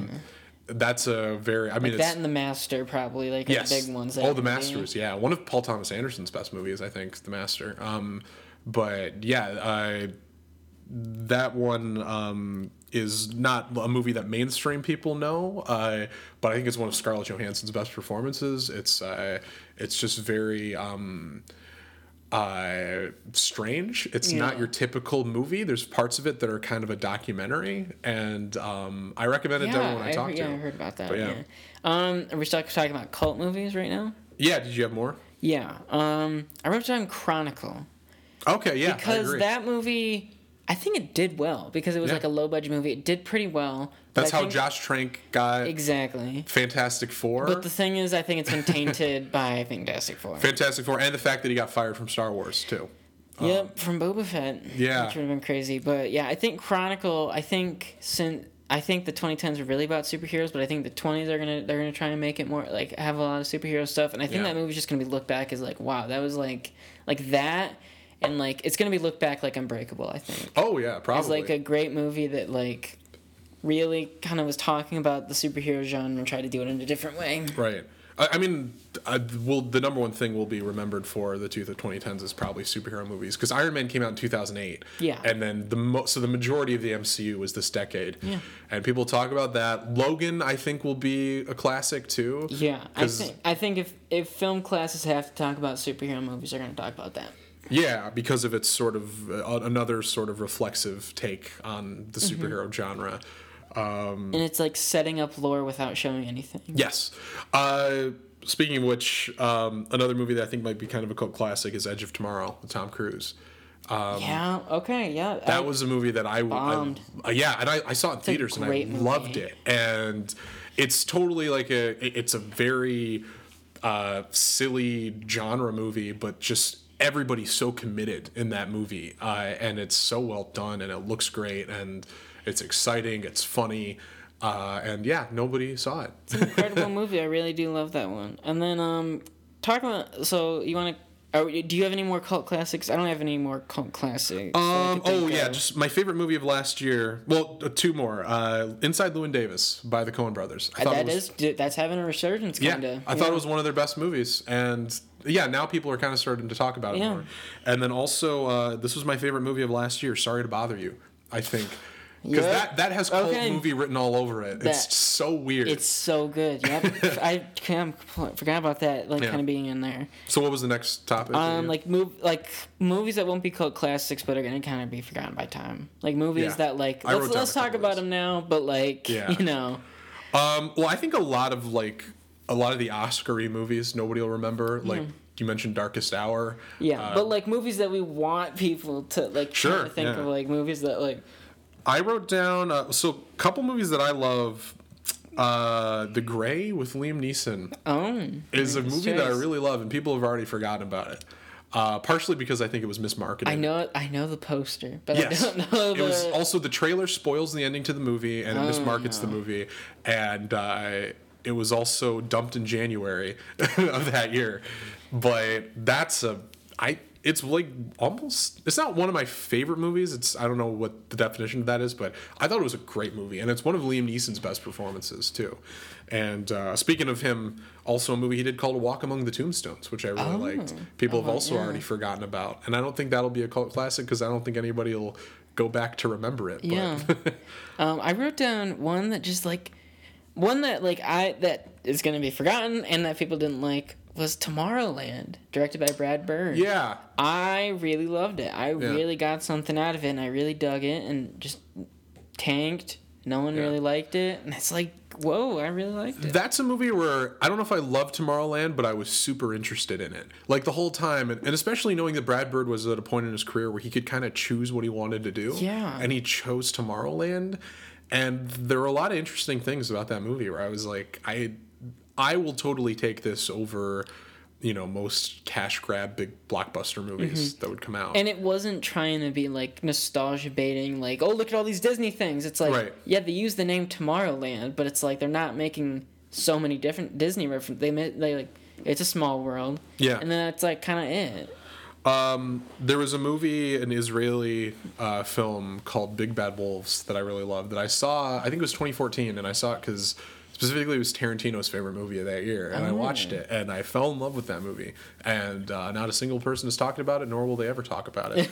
um, but yeah, that that one's on my list too. I wrote Steve Jobs down, Steve Jobs is great. the Michael Fassbender one. Yeah. I truly think it's a great Aaron movie. Sorkin that- script, right? Yeah. So. Um, have you ever seen Tickled? Oh, the documentary. Yep. Yeah, that's an amazing documentary. It's an incredible movie. It's Yeah. probably my favorite documentary. I just think, like, I know, like, everyone was like, last year was actually, like, a really popular year for documentaries because they were doing really There good numbers Won't at You box Be My office. Neighbor, there Three was Identical Strangers. Fahrenheit RB 11.9, the RBG. Like, Yeah, and they were RBG. breaking, like, box office records for documentaries. And, like, you know, there was kind of that resurgence. And I was like, when that was happening, I was like, you guys seen Tickled? Right. It's yeah. such a good movie. Um, yeah, no, Tickled's great. Uh, this one, it, this isn't even a, something I love, but I was like, nobody's gonna remember. I don't think people even remember now that the Hobbit movies came out. Like, do you think Yeah. those would be the hugest movies in the world? Yeah. And they, they weren't good. people aren't even like strongly opinionated on them. It's not like the There's, prequels. I've seen some like Lindsay Ellis. I think made a oh, couple Oh, did really she? good videos on those. Okay, yeah. because it's like now because people rage against the Star Wars prequels and stuff like Yeah. that. And I, I don't think the Hobbit's as bad as the Star Wars Oh prequels. no no no. No. But there, most people are just kind of indifferent on those movies that I met. Yeah. They don't love them or hate them. They're just like, yeah, they happened, and we kind of forgot that they happened, and they're they were. You'd think they'd be huge, you know? They were meh. They were like Yeah. kind of they like made their money, but they were like eh. Right. Yeah. And there's there's bad movies that are still huge. Like the Transformers franchise is Yeah. still huge, right? But then I think what last night did half of what oh, did it Age of really? Extinction. Yeah. And then Bumblebee did even worse than that. But yeah, one that I want to mention that I don't think anyone even remembers, even people that saw it in theaters don't even remember it, is Eddie the Eagle with Taron Egerton and Hugh Jackman. That was a fun movie. It's yeah. a really good movie. I watched that on a plane, but I, I like that a lot. It's a great plane movie. Yeah, yeah. Um, Um, I think uh, a lot of Wes Anderson. Well, sorry, sorry. Um, we're we're we're talking about stuff that will be forgotten. I was looking at earlier on my list. Oh. um, but uh, yeah, I, I have a lot of um, Oscar-y movies that I really liked, like Foxcatcher and I The had Florida Imitation Game. Project. Florida Project was amazing. I Yeah, love that. truly movie. great movie. Yeah, I, I actually went. I when I was in Florida last time, we were going to Disney World, and I was right. And we went to that hotel, and it was exactly how it looked like the Yeah. that motel. Um, one movie I love that may, might become a cult classic, but might be forgotten is Dredd. Uh, Oh, uh, Karl Urban. Karl Urban, yeah. Yeah, that's kind of picking up on a little steam of Yeah. people realizing that it's a really good movie. It's very Ver- Verhoeven esque. It reminded me of like RoboCop, not Mm-hmm. just because it's about a main character who you only you see their mouth, but like I thought it was a very clever, like satirical, uh, intentionally campy action movie. Mm-hmm. Um, so yeah, I I, I like, like Dredd a lot. Did you have more for that you think will be forgotten? I was going to talk about just in general uh, the stuff that people will like love um, that will just be like classics. Okay, yeah. Still, uh, I think uh, most Wes Anderson movies still Yeah. Moonrise Kingdom, uh, um, Grand Budapest, especially. A lot of people say that's their favorite movie of his. No. Let's. I'm trying to think of this. So this decade, we I think we had three. We had Moonrise, Grand Budapest, and Isle of Dogs. I- Isle of Dogs. Yep. All great movies. All great movies. Yeah.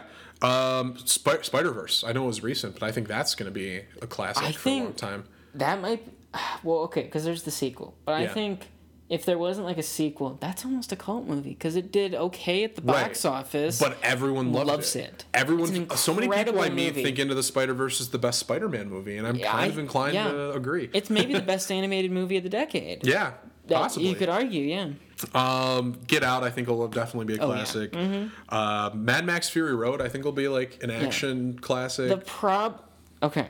John Wick also. I have like a True. lot of action. I think. Mad Max's thing. I don't th- like. Okay, it might have just been me, but I think I really like that movie. Yeah. I think that you lose something if you didn't see it in theaters. I didn't Yeah. see it in theaters, and I felt like I lost Right. a big portion of that. And so I don't think like it can grow too much because everyone's like, yeah, it's a good movie. Right. But I don't think like all the people that did see it in theaters that are like, it's incredible. It's like Yeah. they remembered like that experience, and it's just like that really helps them. That really helped them to love it. Yeah, yeah, I saw it in theater, so that Yeah. helps. But I, it's one of those movies like if you don't see it on a big screen with like surround sound or something, Yeah. you're definitely Missing out. you're missing half the movie. Yeah. kind of. Um, the Social Network you mentioned, I Mm-hmm. think that'll be a classic. That's 2010, so that's the beginning of the decade. Uh, Kingsman, I think uh, the first one. It- do you think it'll be tainted? Do you think it's tainted by the second one? Not yet, but maybe eventually. this Kingsman movie what, that's Oh, coming the- out. Yeah, the prequel that's coming out. I don't know what to think I of think that. it looks okay. Looks okay. Like I think it'll probably be I good, but it's gonna bomb. I didn't really like Golden Circle very much, Yeah, so um, we'll see how the sequels pan out. But I still think the first movie's good enough to Yeah. stand on its own as a really great movie. yeah, um, Wolf of Wall Street I wrote down too. Mm-hmm. Um, Kick Ass. I wanted to write that down too, just as a movie kind of people forgot. Yeah. It's just it's a great movie. Yeah, yeah, you're right. Um, The Guest is a cult movie that I forgot Oh, with Dan this. Stevens? Dan Stevens, uh, directed by Adam Wingard, who's going to be directing Kong, Godzilla vs Kong soon. Which is, Oh, like I said, that's what they do. They take you off the the indie movies. He did. Uh, he did The Guest, and he also did. Um, VHS. he did part of VHS. He did one of the bits in that. He also did uh, You're Next. A lot of like Yeah. low budget weird horror movies. cult horror movies, and then now he's getting Godzilla versus Kong. So we'll see how that. I mean, yeah, we'll see how wait, that goes. who had the last one? Who had the Michael Dougherty did Go- Godzilla King of Yeah, Monsters. After Cramp, well, After it makes more sense because Trick it or went Treat and from Trick or Treat, which is low budget, Krampus, which is medium budget. and this Yeah. one's high budget. Yeah. Okay, it made sense. That was a more natural progression. yeah, progression. Um, oh, the Babadook, I think, is going to be a classic Yeah. for a long time. That director, like I mentioned, just had a movie this year which I didn't see. Hobbs and Shaw. Yeah. Hobbs and Shaw, yeah, yeah. No, uh, the, the Nightingale. Nightingale. I did not see yet. I need to see that, yeah. That looks great. Um, it follows, I think, in terms of horror. Oh, yeah. Also, uh, people are already kind of talking about that like it's a classic. So, um, did you have any more from this decade that you're looking back on fondly, or you think will be? Um, Well, I, think I have a couple more categories, but before we go into that, what, are, Oh, what are some movies that you like but other people didn't like? Like, what are some of your guilty Uh, pleasures? yeah, it's a good question. Um, I have. I'll. I'll. I'll throw out a couple. Uh, Captain Underpants, the really good movie. Sorry. Okay. Um, Age of Ultron, the Aven- uh, Avengers: Age of Ultron. Okay. I really like it. Um, Now You See Me, both of them. Um, I think they're great. Super 8, which now people look at like it's not good, but I don't know, really like Super 8. Super I think 8. it's J.J. Abrams' best movie, Yeah. actually. And then um, my my the biggest movie that everyone hates that I really like is The Lone Ranger with Armie Hammer. I saw your Depp. Letterboxd review for that. Yeah. um, it's yeah no it's uh I really like it and I I get why people don't like it but it's just like nope I get I get a lot out of it. um, yeah, it's been a while since I've seen it. I thought it was. Uh, I, I thought I, I have a lot of problems with it, particularly in the characters. Oh, yeah, no, it that has a very fun 100%. third act. That movie, though. yeah I, I really like the I third like act. I like all I think it's yeah Um, Johnny Depp is you know that's obviously like the, the crutch Sure. but I think the Armie Hammer's really good as the Lone Ranger. I think he's good, but I think he was very poorly written. There's a scene where he Yeah. leaves Tonto to die, but then decides not to leave him to die because he needs his help. And I was like, that's Yeah. very unlone rangery of you, Armie Hammer. Yeah. but I get it, you know, character character building. Um, I guess uh, stuff that I loved, or the stuff that I liked that maybe other people didn't Are you like. looking at like the lowest average rating? I'm looking at lowest average, lowest average ratings on Letterboxd uh, that I Oh, rated. Dark, Dark Phoenix. What a dumpster fire that was. oh my. Um, Have you noticed that um a lot of these YouTube critics they're like not making worst of the years anymore? right. And they're like, um, it's just not good to look back at it negatively, even though like two years ago they're like, this this movie was horseshit. It was the worst thing I ever seen. Right. And it's like Chris Stuckmann's like, well, I just don't want to talk about bad movies because you know we all make bad movies. And it's like, shut up. Right. Well, yeah. I mean, I understand. I get it. Although I understand because Chris Stuckmann's making shit. more movies now, so he's like, it's harder to be as critical when you're doing it yourself. You know. Um, Even though he still gives movies Fs and low ratings Yeah. like that. I uh, okay. So a couple movies I liked this decade that other people. I mean, I liked both of the Ted movies quite a bit actually. Uh-huh. Yeah. By Seth MacFarlane. Um, Ramona and Beezus. I didn't see Ramona and It's like 2010. I like all three of the Expendables movies. I'll be that guy. I think they're all enjoyable. Maybe it's because I grew up on a lot of those Yeah, yeah, actors, yeah, but um, yeah, I think those movies are fun. The Olympus Has Fallen movies, I've seen all three of them. I like the first one. I thought it was kind of like a fun little action movie. Yeah, the other two are much more trashy. Yeah. Um, but does it know it's trashy or does it try? I still don't know. Oh. but um, both of the Horrible Bosses movies I Hmm. really like too. I think those are uh, kind of underrated comedies. Um, one movie. Oh wait, that's not this decade. Never mind. I was gonna say Punisher Warzone, but that was before oh this yeah, that, decade. no, that is a good movie. I like that one. um, uh, that's a that's a good question of uh, movies that were. But like, okay, like in the meantime, do you want to kind of like take a kind of like retrospective look back at like, I have like MCU, DCU, Star Wars, like kind of like a Sure. taking a look back at those like giants, you know? Yeah.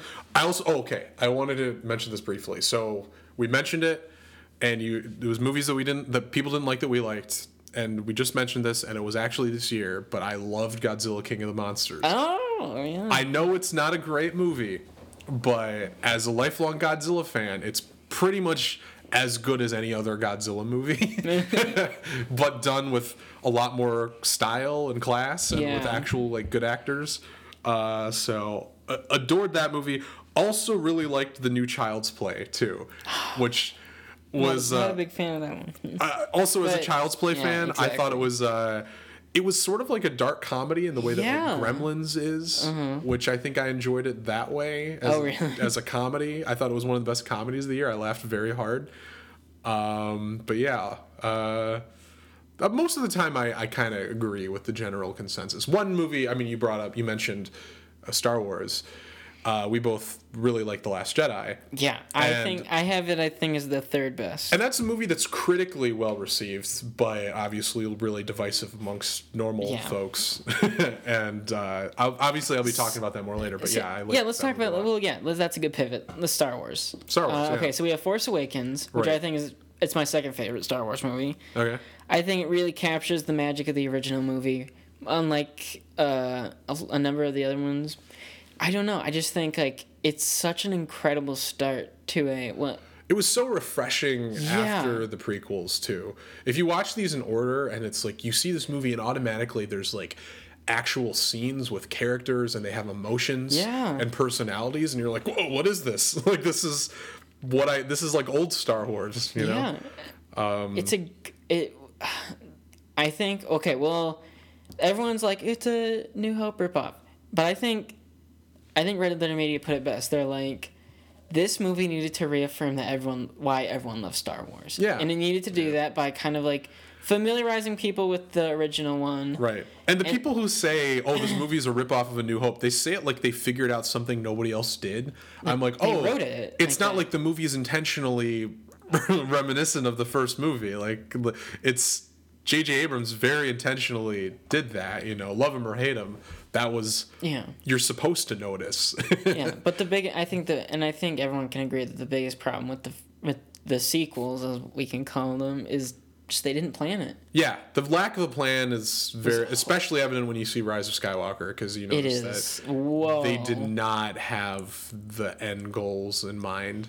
Yeah. Uh, we also got the spin-off movies, Rogue One and Solo.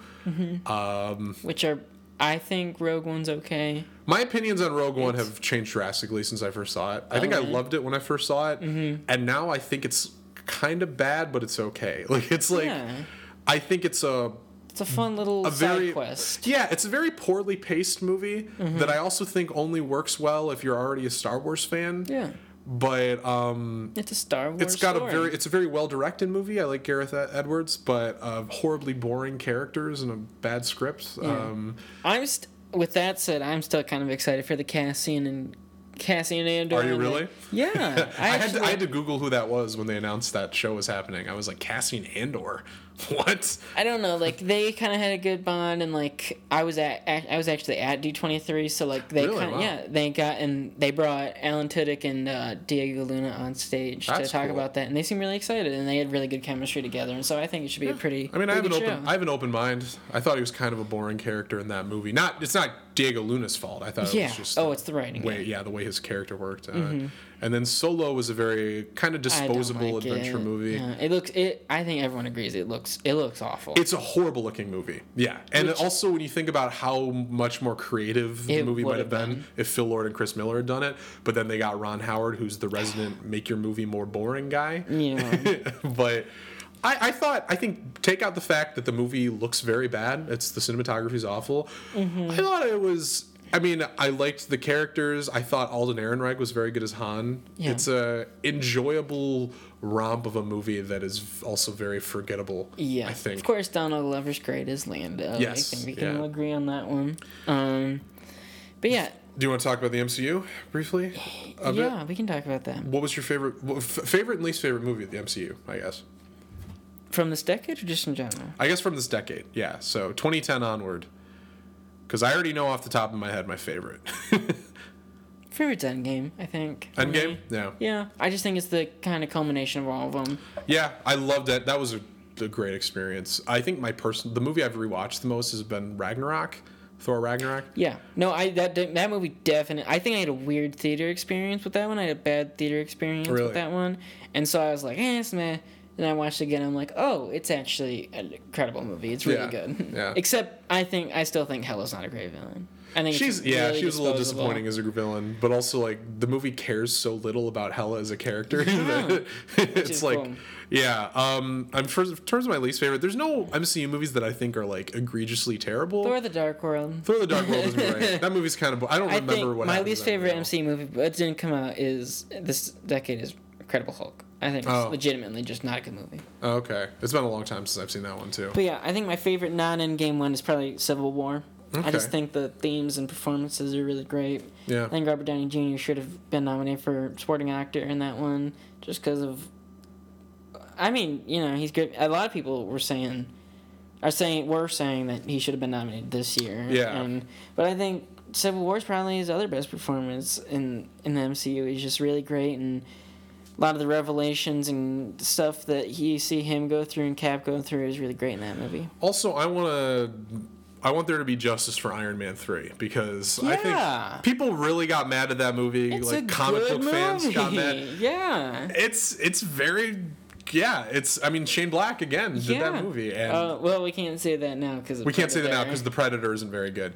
But take out the Predator, all his movies are good. Yeah. And uh, very well written movie, very funny. Very. It doesn't really tie that much into the wider universe, but I don't care. It's a good Christmas movie. It's a great Christmas movie, like all of Shane Black's movies. yeah, it's about a guy needing to realize what's important in his life, and it's Christmas time. That's Yeah. a Christmas movie. So before we, did, do you have anything else you wanted to say about the the decade? Before I, DCU was garbage, pretty much. almost all of it. Yeah, I, Aquaman's fun schlock, but uh, not very good. Um, I know a lot of people like Wonder Woman. I thought it was okay. not a big Wonder Woman person. Uh, was okay. Batman versus Superman and That's a guilty pleasure. I forgot about that one. Really? I oh, I that one was painful for me. Oh, really? Yeah. I thought Justice League. That was my. Justice League That was, was my painful, painful one. for me just because it was so stupid and like humorous and silly. Where it was like, I felt like Batman versus Superman. Zack Snyder was like, "Oh, this is sick. This is like the Dark Knight." I was like, nah.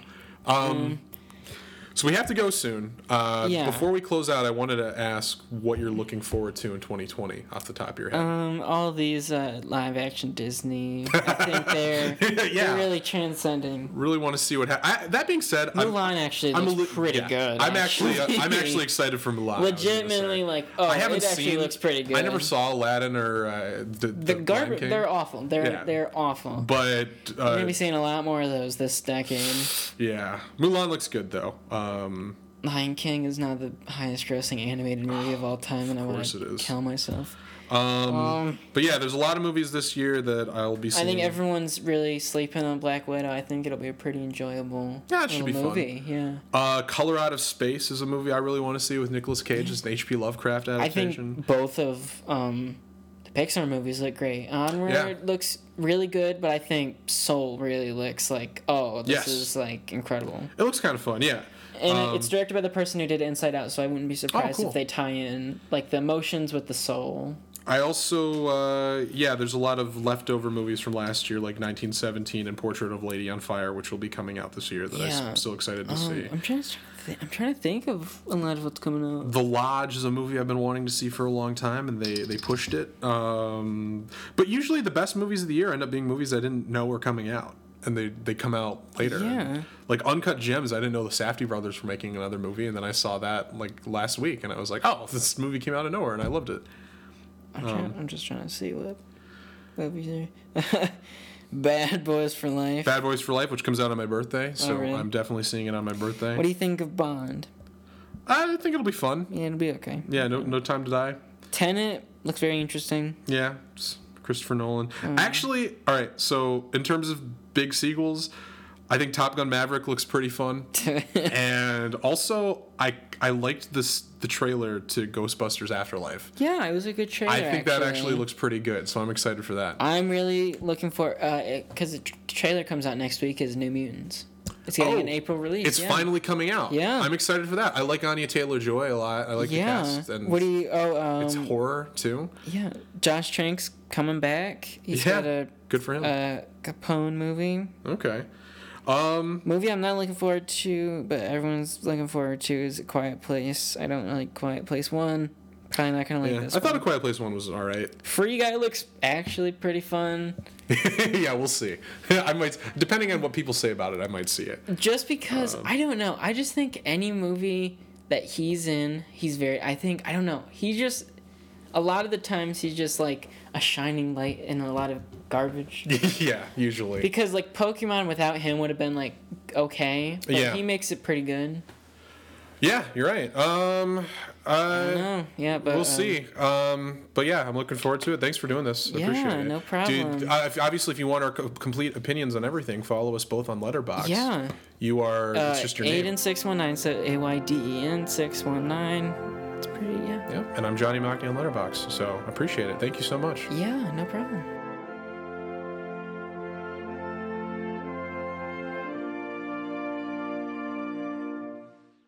All right, and there goes a whole nother year of movies and a whole decade of movies too. And um, I just want to thank all you guys for sticking with me for so long. Uh, we're not even at a year yet. I started this podcast just before uh, summer of 2019. Um, so we still have a lot of uh, road ahead of us. But if you've been enjoying it thus far, uh, please uh, leave me a review. Um, I really appreciate the feedback, even, even if you hate the podcast and you want to leave a review. I just like knowing that there's somebody out there listening to me talk into this empty void that is my laptop. So uh, I would really appreciate that. Um, and uh, if you like this podcast, also, as always, you can like our Facebook page, We Are Movies. You can follow us on Instagram at We Are Movies Pod. You can follow me on Instagram, Twitter, or Letterboxd at Johnny Mockney. Um, Letterboxd is so much fun. It's a great social media platform for people who love movies. You can follow Ayden, as we've said before. The two of us are super active on there, um, and it's it's probably the best social media platform out there. I'm not even sponsored by them. I'm just saying it. Obviously, unless you uh, don't like movies or if you just haven't seen movies. But if that's the case, I have your New Year's resolution for you: see more movies. So that I guess that's gonna be my sign off today. Uh, Happy New Year, everybody! See more movies, and I can't wait to talk to you next time. Bye bye.